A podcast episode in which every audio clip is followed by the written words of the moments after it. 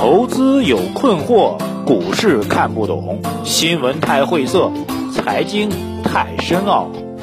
每天拿出五分钟，马洪曼博士为您闲话家常，答疑解惑。欢迎收听《财经老马日日评》。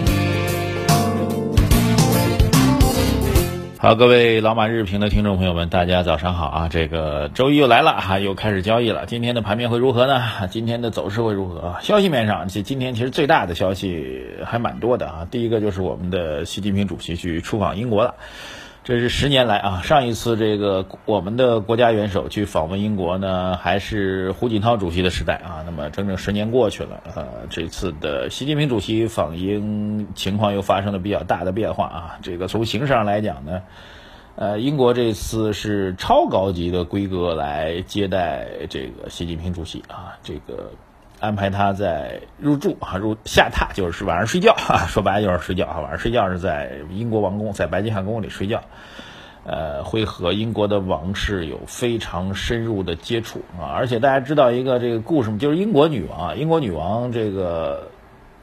她有一个规定啊，就是她每年她能够出来负责接受这种正式的国事访问啊，就是外国人来了。啊，这个外国元首来了啊，非常正式的国事访问啊，小范围的，比如偶尔吃个饭啊或者散个步啊，这种还是有的，就非常正式的国事访问，一年只有两次的安排，啊，所以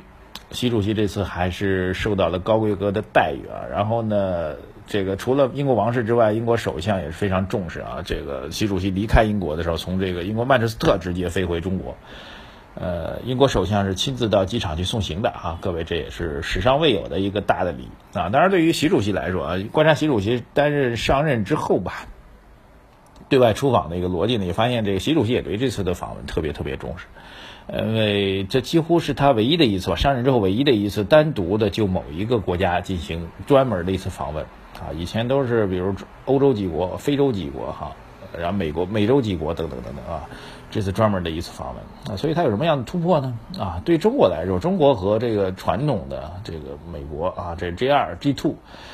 两家呢，既合作又竞争啊。某种上来讲，这个竞争或者内心深处的相互的抵触啊，基于意识形态啊，基于这个文化传统啊，基于这个选战啊，美国的选战啊。呃骨子里面其实终归是有一些分歧的啊，尽管比如说这习主席跟奥巴马看起来哎关系也不错啊，经常到了美国之后也是在家里啊，在家里用家宴之类的啊，但是你一翻回头一回来，马上就会有相互之间的指责，它是一种从本质上很难去彻底弥合的一种状况。但英国不同啊，英国跟美国是最坚定的这个战略合作伙伴，这所有人都知道，英国是美国人的哎不能叫走狗吧，就是铁哥们儿啊，我觉得比较准确，嗯。所以，通过选择这样一种关系，去间接的去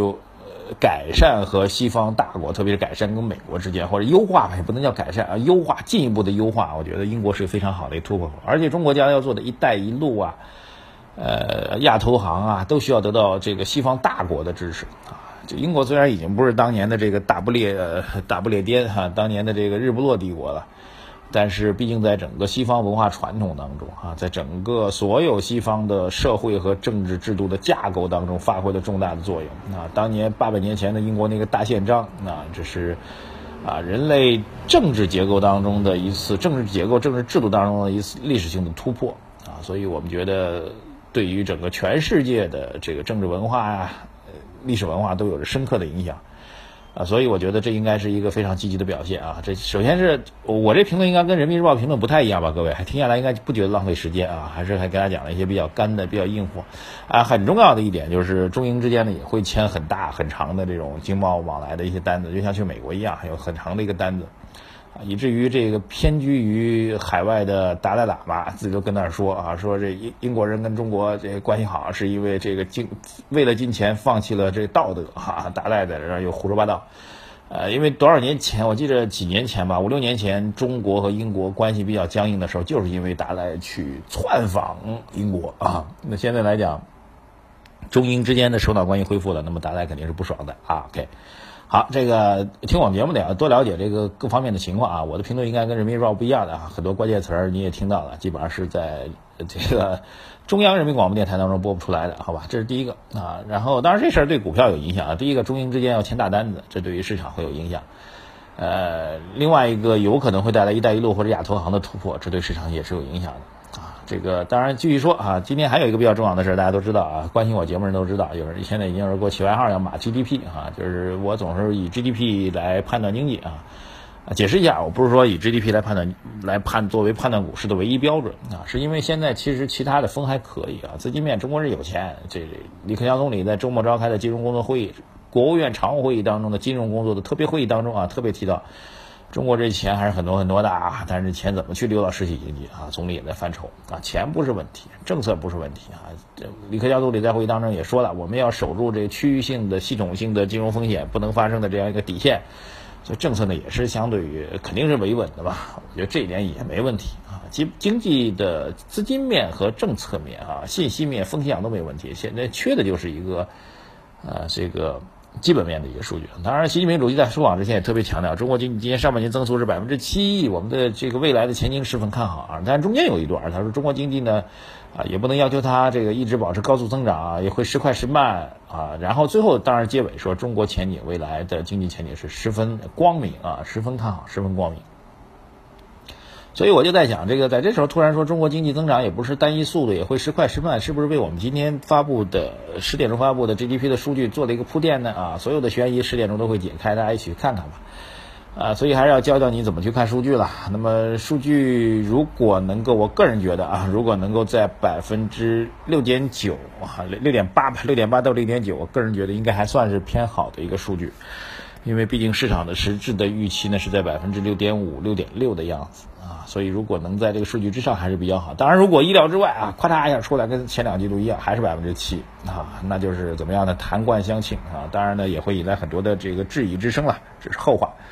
啊，如果真的公布出来和市场预期的一样是六点五、六点六，当然我个人觉得不不可能啊。个人觉得虽然市场的预期是六点五、六点六，但实质公布的数据，我个人觉得完全没可能是这样一个数据哈。但如果真的是呢，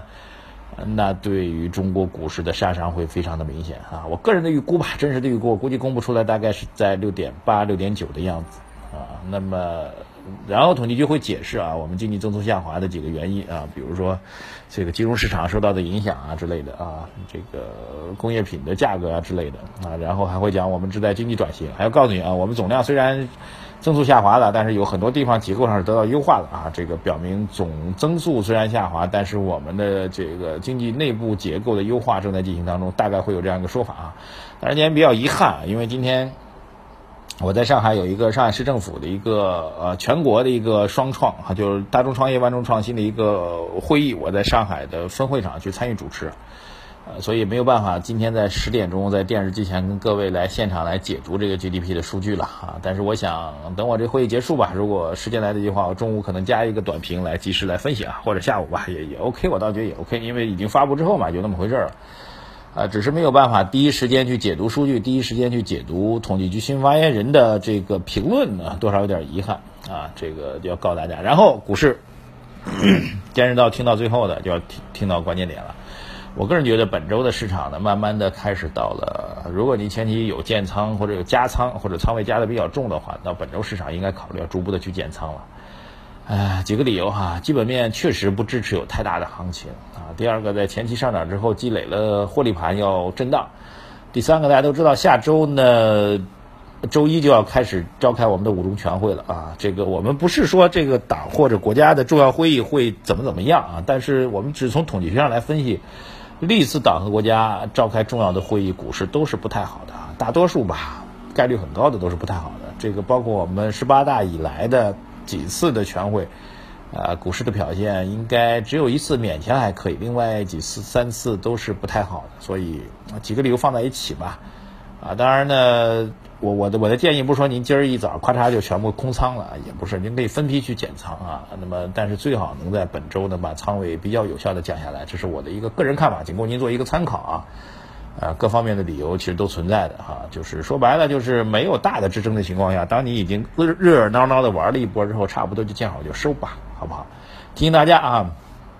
一个重要的事情，老马要老马要宣布了啊，这个本周的周日啊晚上的五点四十五，在上海第一财经啊，本人的一档全新的节目《财经脱口秀》马上胡啊，这个。